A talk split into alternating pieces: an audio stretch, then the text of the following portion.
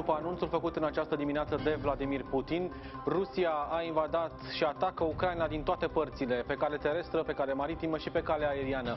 Sirenele răsună deja de ore bune în Kiev și în marile orașe din Acum un an, pe data de 24 februarie 2022, Rusia ataca Ucraina și declanșa un război de agresiune nejustificat și neprovocat. În primele ore ale acelei zile, deja câteva mii de persoane se refugiase în Republica Moldova, mame cu copii, bunici cu nepoți. Numărul lor a crescut treptat, iar până la sfârșitul lunii decembrie, aproximativ 650.000 de persoane, cetățeni ai Ucrainei și alte naționalități, au ales ca loc de refugiu sau teritoriu de tranzit Moldova. Pentru prima oară părea că autoritățile să fie reacționat în timp util, Însă numărul mare de refugiați și lipsa unei astfel de experiențe a cerut timp și resurse, pe care nici autoritățile și nici oamenii care fugeau din calea războiului nu le aveau.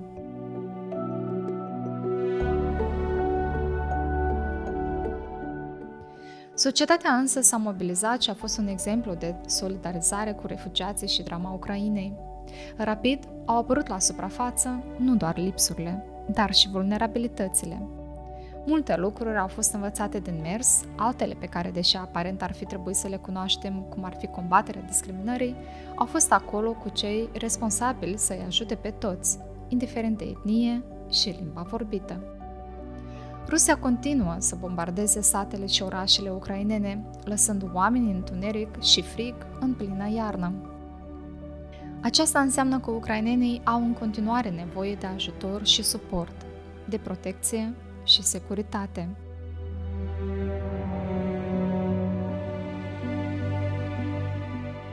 Ce lecții am învățat noi, fie că suntem în autoritatea publică sau suntem simpli cetățeni, în ultimele 12 luni? Putem oare menține motivele mobilizării fascinante din februarie 2022 și să alimentăm implicarea noastră în continuare? Ce riscuri există pentru cei care fug din calea războiului, inclusiv în Republica Moldova, și cum putem contribui la integrarea ucrainenilor. Vorbim astăzi cu Carolina Kazaciuc, șefa adjunctă a Direcției Gestionarea și Investigarea Cererilor în cadrul Oficiului Avocatului Poporului. Eu sunt Irina Coropcenco și te invit și în anul 2023 să asculți podcastul Punct pe oră.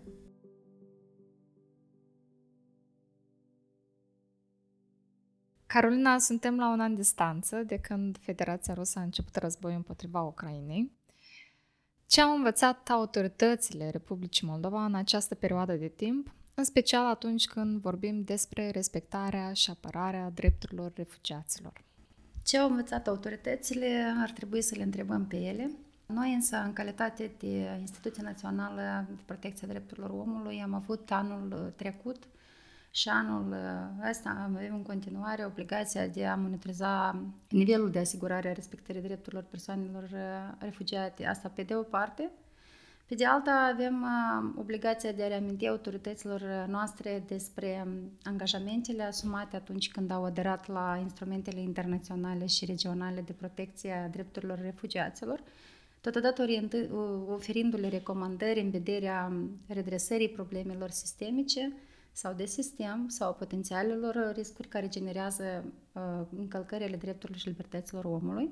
Din această perspectivă putem doar evidenția două fenomene care s-au pronunțat în procesul de monitorizare și anume intervenția autorităților care a fost mai mult uh, sporadică și mai puțin strategică și asta se înțelege, dat fiind faptul că um, autoritățile au fost foarte vulnerabile față de uh, situația existentă, dat fiind faptul că nu au avut un precedent uh, anterior.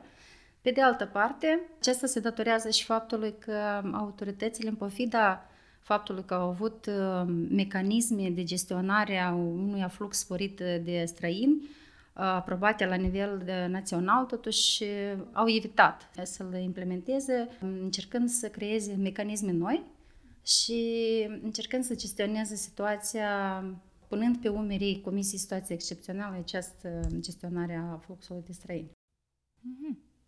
Și asta în condițiile în care, aparent, părea să fie reacționat destul de prompt, chiar în dimineața în care, pe 24 februarie 2022, când s-a declanșat acest război și când, practic, primii refugiați în Republica Moldova au fost oarecum deja întâmpinați de către autorități.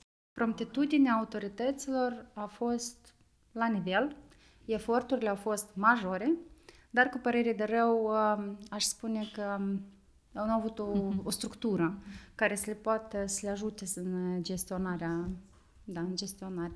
Societatea Republicii Moldova s-a solidarizat exemplar chiar din primele zile, ajutând persoanele care au ales Moldova ca loc de refugiu.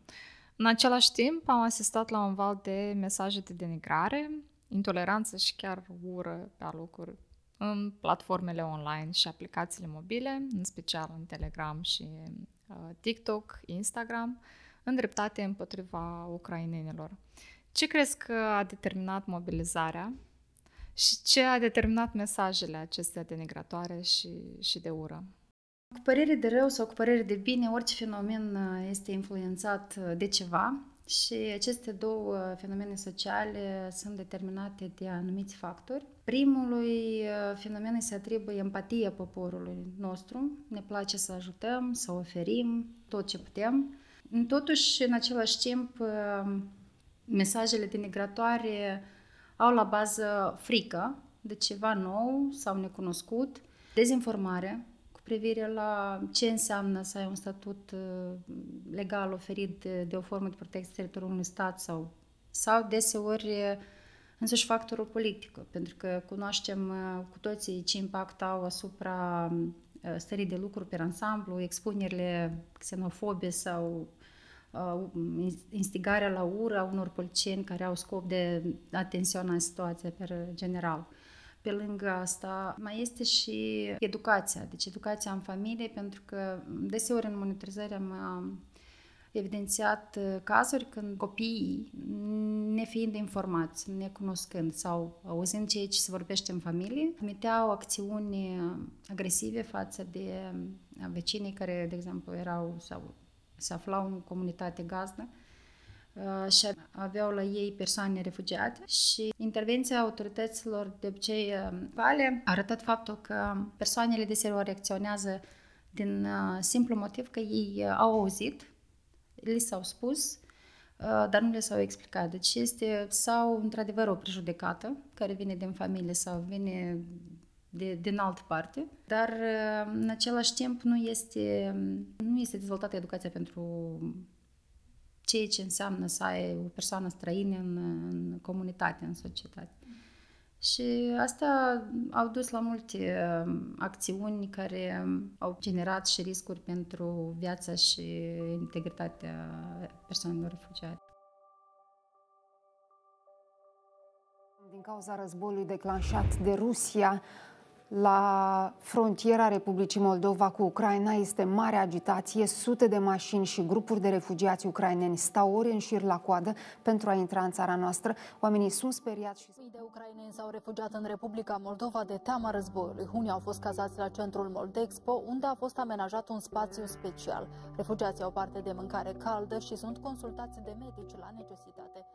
În luna decembrie anului trecut, conform datelor Ministerului Afacerilor Interne, pe teritoriul Republicii Moldova se aflau 87.000 de cetățeni ucraineni și de alte naționalități care au intrat pe segmentul Moldova-Ucraina de la începutul războiului. Iar dintre aceștia, 43.000 sunt minori. Care rămân principalele provocări în procesul de gestionare al plasamentului temporar al refugiaților, în special al copiilor refugiați? Capitolul plasamentului temporar uh, este foarte mult de spus, pentru că um, chiar uh, însuși plasamentul temporar a întâlnit uh, dificultăți în momentul în care nu, nu exista la acel moment un, um, un regulament de standarde minime care ar prevede ce include acest plasament temporar. Deci, Ministerul Muncii fiind pus în situația de a elabora acest regulament în, în fugă. În același timp, avem componenta de centre aprobate de Agenția Națională, asistență socială și centre neaprobate, ceea ce a arătat monitorizarea că Deseori, centrele neaprobate, în pofida faptului că ele urmau să fie închise, luna martie, pare mi a fost aprobată prin dispoziție CSE, obligația uh, ca aceste centre neaprobate să fie închise din oficiu, în cazul în care nu înștiințează ANASul sau Centrul Unic de Gestionare a Crizei despre uh, cazarea persoanelor în acest centru. Cu părere de rău, nu am identificat mecanismul și nici autoritățile până la moment cine este responsabil de închiderea acestor sau de monitorizarea acestor centre, dar am, am observat că majoritatea situațiilor care au uh, provocat uh, anumite acțiuni de violență, de abuz, anume s-a întâmplat în uh, centrele neaprobate. Deseori, tot în centrele neaprobate au fost temei pentru o fel de acțiuni, este că managerii centrelor uh, consideră că regulamentul ministerului nu este pentru ei. Deci ei sunt privați și aceste standarde minime nu se atribuie pentru zonele private. Hai să explicăm un pic ce înseamnă, te rog, uh, centre neaprobate, neaprobate exact, ca să înțeleagă toată lumea. Potrivit um, dispoziției CSE numărul 1, dacă nu mă înșel, a fost stabilit un sistem clar, inițial, cine aprobă și cine nu aprobă centrele. Deci fiecare doritor de a deschide un centru era obligat prin intermediul asistenței sociale sau la nivel local a serviciilor sociale de a informa, uite, am găsit un local, eu vreau să deschid centru. Se depunea cerere, se crea centru și conform răspunsului Agenției Naționale Asistență Socială, implementarea tuturor standardelor în cadrul centrului era pe răspunderea fondatorului și a managerului centrului. Deci, într-un fel, agenția a spus că da, noi avem, noi suntem cei care aprobăm, da, noi își cunoaștem pentru că trebuie să-i avem, dar în același timp ei nu consideră că ei sunt cei care trebuie să răspundă sau să evalueze cel puțin, uh, să se asigură sau nu se asigură aceste standarde minime. Și uh, cei care au vrut le-au au sesizat uh, prin intermediul său sau cei care nu au dorit au rămas pe propria inițiativă și nu au solicitat Agenției Naționale cerere de aprobare. Ulterior, condiția s-a modificat pentru că erau situații vulnerabile. Comisia de situații excepționale a modificat deci cei care chiar dacă nu, uh, nu sunt aprobați și chiar dacă cazează persoanele refugiate, sunt uh, obligate să înștiințeze uh, Agenția Națională. Dacă nu înștiințează, înseamnă că ei nu pot caza aceste persoane. Ceea ce nu s-a realizat. Deci, în continuare există centre neaprobate care activează. Noi am sesizat câteva situații de violență în unele centre neaprobate, am sesizat autoritățile. Am avut cazuri pozitive când, până într-un final, fondatorii au depus această științare la ANAS, dar um, autoritățile locale nu, nu se implică în, în identificarea, da, în identificare, deși ei cunosc. Da, dar ei nu, nu intervin pentru că ei consideră că nu țin de ei. Persoanele sunt pe, cum spune ei, pe teritoriu privat și noi acolo nu avem acces. Și uh, autoritățile nu înțeleg legătura. Că chiar dacă tu ai un teritoriu privat, dar tu acționezi în baza uh, actelor naționale, tu îți asumi răspundere pentru persoanele care tu le cazezi, deja ai o relație cu statul. Deci tu trebuie să, la nivel de, de instituții sau centru, tu trebuie să implementezi standardul care este pus de asta. Ce am observat noi pe parcursul monitorizărilor, cele 8 standarde, dacă nu mă înșel, acordarea serviciilor fără discriminare, asigurarea minimului necesar uh, conform uh, standardului, deci pat, masă, dulap, uh, altă mobilier, lumin, lumină, apeduct, ca Sistem de tot ce ține de... Canalizare. Da. Ceea ce ne-am atras atenție, deci centrele nu au adaptare rezonabilă niciuna pentru persoanele cu dizabilități. Cu părere de rău, am întâlnit doar un singur centru și aici este o altă problemă pentru că atunci când se făcea repartizarea persoanelor în cazare, ea avea loc prin intermediul linii verzi. Linia verde, dacă înțelegea persoanele sunt de etnie romă sau persoanele au de, dezabilități, cumva orientau spre cazarea în anumite centre. Și involuntar, tot procesul ăsta a creat o segregare a persoanelor, uh, unde sunt doar persoane cu dizabilități sau unde sunt doar cu persoane de etnie rom. În cazul persoanelor cu dizabilități, o făceau pentru că acel centru era mai accesibilizat într-un fel sau altul? Sau... Da, deci e mai ușor să uh, orientez acolo unde deja s-au depus niște investiții și uh, în, în termen foarte scurt s-au adaptat uh, la condiții, decât să identifici niște resurse ca să adaptezi, să adaptezi centrele. Centre. Da, ca să adaptezi centrele pentru persoanele... Și în cazul persoanelor rome? Și în cazul persoanelor rome, inițial, la prima etapă de monitorizare, chiar îi întrebau de cui ești, și uh, câți copii ai. Dacă erai cu mulți copii, deja stabilea că tu ești persoană de etnie romă și asta înseamnă că te duci în anumite centre. Ulterior, deja după prima etapă de imunizare și când am mers cu niște recomandări, cumva situația s-a mai ameliorat, dar uh, nu se evita de a menționa că este nevoie să mergem în același centru sau în altul. Ulterior s-a mai schimbat uh, situația, am încercat să-i mai uh, cazeze și în alte centre, dar uh, este tendința asta de a face o selecție. Sau nu-i cazat deloc. Deci putea să vină persoana și să-i refuză. Deci nu primim persoane rome.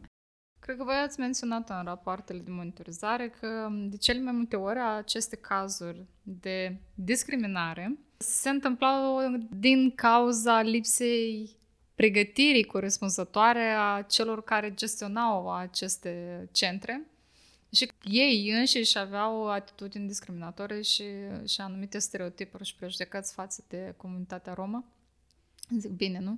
Da, nu, nu doar față de comunitatea romă, deci mai ales la etapa inițială, când erau și pakistanezi și azerbaijani și diferite etnii, atunci era mai pronunțată uh, situația și, într-adevăr, în unele situații sau managerii au o lor prejudecată sau uh, cei care fondează centrele consideră că ei de oferă cazare pentru ucraineni puri, fără implicarea altor etnii, deci și erau indicații directe. Adică nu, nu primești pentru că, uite, 1, 2, 3, 4. Și persoanele în situația asta, managerii, de exemplu, ei erau cei care trebuie să răspundă la asta și erau impuși de situație. Dar, în esență, majoritatea cazurilor, anume managerii uh, refuzau să-i uh, cazeze.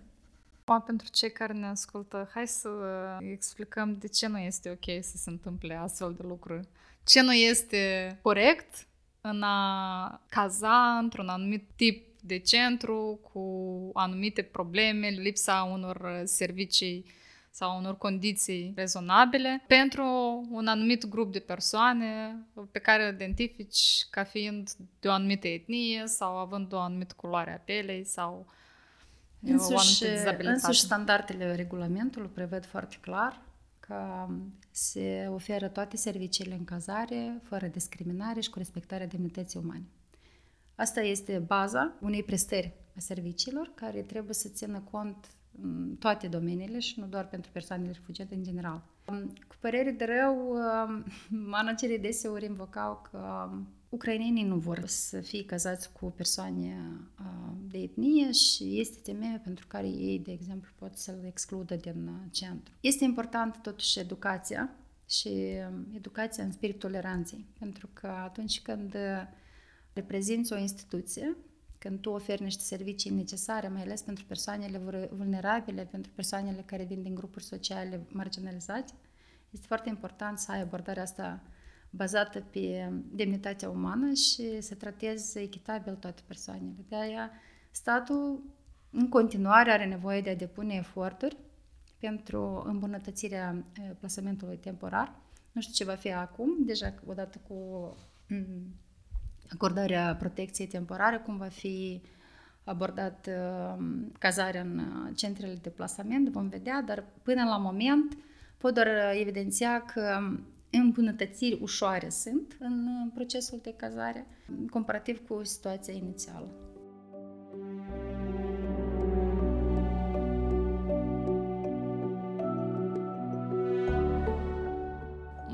Mai sunt și alte provocări care încă rămân valabile și în eventualitatea unui nou val de, de refugiați, pentru că războiul nu s-a încheiat, din păcate, încă, și autoritățile ar trebui să întreprindă măsuri.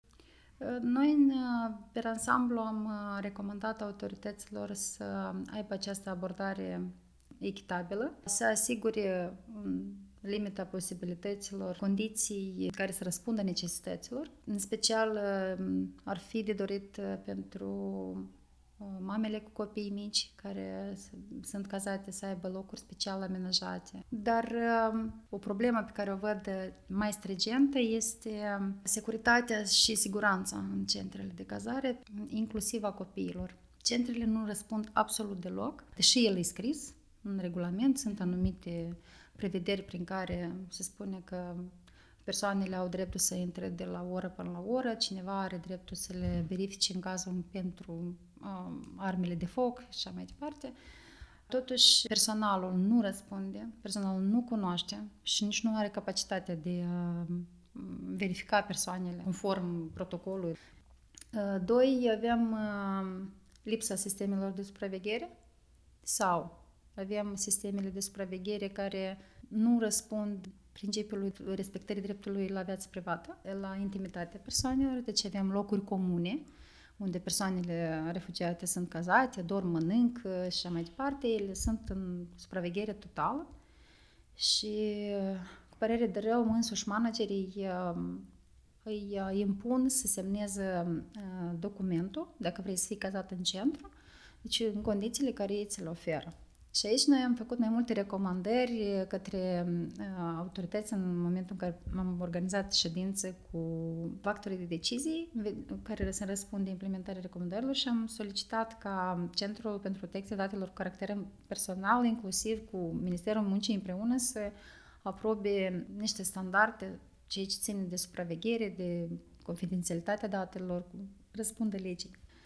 Cu privire la siguranța copiilor, deci este copiii ne- neînsoțiți, care ar trebui să aibă un... Deci părinții sau bunii, de fapt reprezentanții care vin cu ei pe teritoriul țării, urmează să aibă un document care le reprezintă interesele. Știi, există o colaborare între autoritățile din Republica Moldova și cele din Ucraina în cazul copiilor care ajung neînsoțiți, de exemplu, sau ambasada Ucrainei în Republica Moldova? Nu, la nivel de protecție, de mecanism de protecție a fost uh, aprobat uh, prin dispoziție CSE uh, mecanismul intersectorial de uh, protecția copiilor nesoțiți sau separați, care a fost pus în aplicare din dată ce a fost aprobat și monitorizarea a arătat că mm, copiii neînsoțiți de obicei la frontiere care intră pe teritoriul Republicii Moldova sunt preluați de către polițistul de frontieră, se transmite reprezentantul autorității tutelare care este permanent la punctul de frontieră și practica este că copiii sunt um, deseori returnați părinților. Părinții sunt găsiți foarte ușor în pofida situației care este și deseori autoritatea tutelară ne-a menționat că părinții cunosc copiii pleacă, ei știu că ei pleacă în teritoriul străin și dacă este telefonat și solicitat să vină să-și ia copilul, deci ei frumușel vin înapoi și îi iau de la frontieră. Deci, foarte puține cazuri am întâlnit, cel puțin așa ne s-a spus, că, care au intrat în, în țară și au fost transmise, de exemplu, în familiile parentale sau anume a fost aplicat pe deplin mecanismul ăsta de protecție. Dar, în esență, statul uh, a creat mecanism pentru uh, protecția lor. Inițial a fost mai, uh, mai dificil, acum cât de cât lucrurile s-au aranjat. Cât de ușor sau dificil este procesul acesta de integrare al refugiaților în Republica Moldova și de care aspecte depinde um, acest proces pentru a fi considerat unul reușit? Până a oferi o evaluare a procesului de integrare refugiaților, um, consider că este nevoie să înțelegem mai întâi intenția și dorința lor de a se integra în uh, societatea noastră, iar pentru asta cred că ar trebui să ne punem noi întrebarea dacă suntem noi o țară atractivă pentru noi însiși, ca să putem să fim atractivi pentru altcineva. Și aici vorbesc despre câmpul muncii, care ar trebui să fie unul um, cu oportunități, sistem de securitate socială și asistență medicală cu servicii medicale de calitate înaltă, sistem educațional uh, prietenos copiilor. Și atunci uh, am putea spune că integrarea s-ar, um, s-ar primi, da, s-ar produce de la mhm. sine. Uh, în cadrul monitorizărilor am întâlnit persoane refugiate care um, au ales să muncească în țara noastră, dar sunt puține.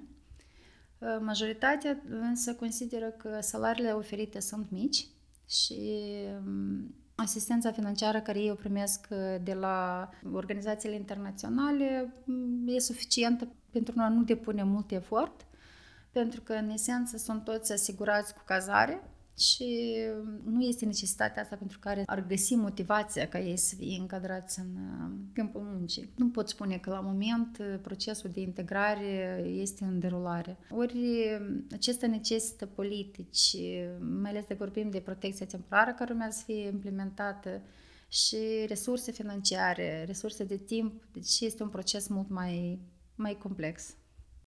Mă întreb dacă autoritățile Republicii Moldova Înțeleg că mulți dintre cei care s-au refugiat aici, chiar și după încheierea acestui război, care sper să se întâmple cât mai curând, va urma oricum o perioadă de ani buni în care Ucraina va trebui să fie reconstruită de la zero la propriu, în sensul de clădiri, infrastructură, case, grădiniți, școli, spitale și acești oameni nu vor putea să plece imediat, să se întoarcă acasă atâta timp cât nu au unde la propriu. Și că ei încă vor fi aici o perioadă de timp. Și e un soi de oportunitate de a vedea cum uh, Republica Moldova poate să integreze și să îi ajute să contribuie la, inclusiv la dezvoltarea Republicii Moldova.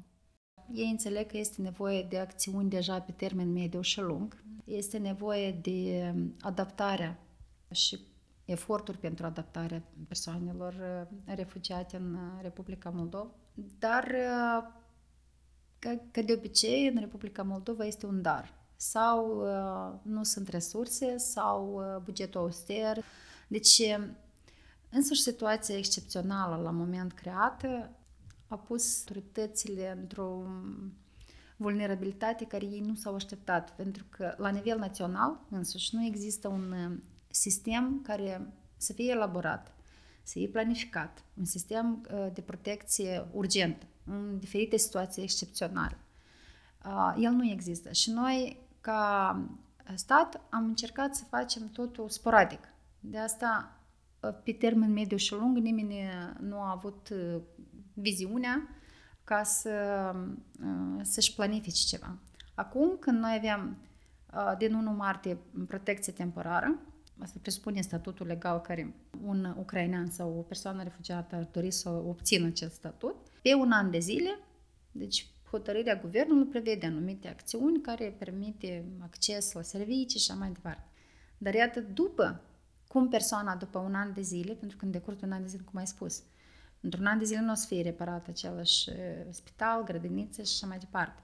Or, oricum va fi necesar persoanele astea să fie integrate pe termenul ăsta mai mediu-lung. Asta prezumă că sau el solicită uh, reședință sau persoana solicită azil. Și asta înseamnă că noi avem refugiați, dacă în cazul că se aprobă deciziile, deci noi avem refugiați aflați în protecție uh, umanitară și asta înseamnă un alt sistem de protecție. Asta înseamnă mult mai mult, asta înseamnă un buget mult mai mare care să prevadă integrarea. De aici începe integrarea lor uh, conform legii cu privire la integrarea în uh, persoanelor refugiate. Și uh, la moment ei înțeleg foarte bine că este nevoie de intervenție, că este nevoie să avem planuri și noi asta am spus, că este nevoie nu doar de plan de urgență, dar este nevoie de planuri la nivel național pe toate domeniile, asistență socială, asistență medicală, educație. Părere de rău, am fost informați că sunt aceste planuri, dar nu le-am văzut. Sperăm că ele într-adevăr există și sperăm că ele vor fi puse în aplicare în momentul în care uh, situația va necesita.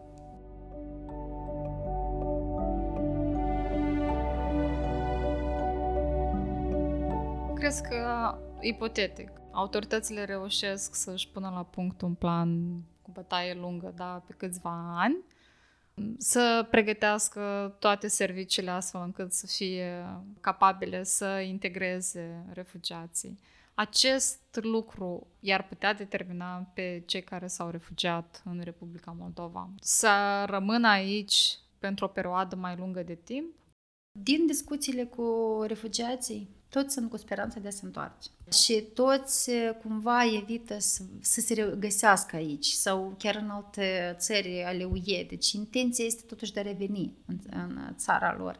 Nimeni nu conștientizează că asta nu va fi mâine, dar sper, cu inima deschisă, mă gândesc că autoritățile la cât au făcut până acum, nu o să-și permită să nu-i ajute în continuare. Deci, oricum vor fi depuse eforturi, deja depinde de deschiderea lor și de cât de mult consideră ei că au nevoie de asumarea angajamentelor și responsabilitate. Deci totul depinde de ele, dar nu am văzut reticență. Deci ele sunt deschise, ei încearcă. Întotdeauna când am mers la ei cu recomandări nu am avut uh, refuzuri, deci au fost foarte deschiși anume la recomandările noastre, i-au ajutat uh, pentru că uh, sunt situații când nu poți să monitorizezi tot, dar ai nevoie de ajutorul ăsta ca să vezi pe ansamblu situația. Sper să fie destul de mature ca să realizeze această integrare a lor. Pentru că ei au nevoie, sunt foarte vulnerabile. Atât timp cât războiul nu s-a încheiat, iar uh, riscurile pentru viața și securitatea ucrainenilor rămân în continuare, rămân în continuare mari, ce crezi că trebuie să avem în minte și să facem noi ca societate? Mai întâi de toate să ne informăm și să informăm corespunzător despre drepturile și obligațiile persoanelor refugiate. Și aici un rol important îl are mass media, cum abordează ei uh, persoanele refugiate, cum uh, sunt scrise articolele, au uh, o abordare bazată pe drepturile omului sau nu. Este nevoie ca să fie vizibile mecanismele de protecție a acestor persoane, deci ele să înțeleagă și să fie sigure că pe teritoriul Republicii Moldova, atunci când se întâmplă ceva, ei știu unde să mi adresează, ei înțeleg că ei sunt uh, în situație sau în pericol și atunci ei uh, cunosc unde, unde merg, la cine se adresează și ce protecție au. Și, uh, nu în ultimul rând, să promovăm o atitudine pozitivă și toleranță față de persoanele refugiați, mai ales uh, prin intermediul comunităților gazdă. Și dacă ar fi posibil, deseori aud fraze uh, ai noștri și, și, și ucrainenii și refugiații. Atunci când uh, avem cetățeni străini pe teritoriul Republicii Moldova, avem obligația de a trata egal. Și uh, asta autoritățile trebuie să înțeleagă și ar trebui să intervină în mod echitabil în asigurarea drepturilor lor.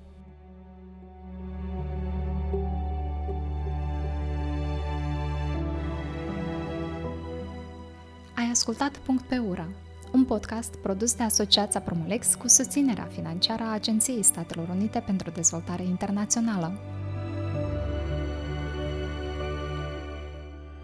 Ne găsești pe SoundCloud, pe Spotify ori pe orice aplicație de podcast pe care o folosești. Iar pentru mai multe informații, te invităm să vizitezi pagina de Facebook Monitor Hate Speech Moldova sau promolex.md.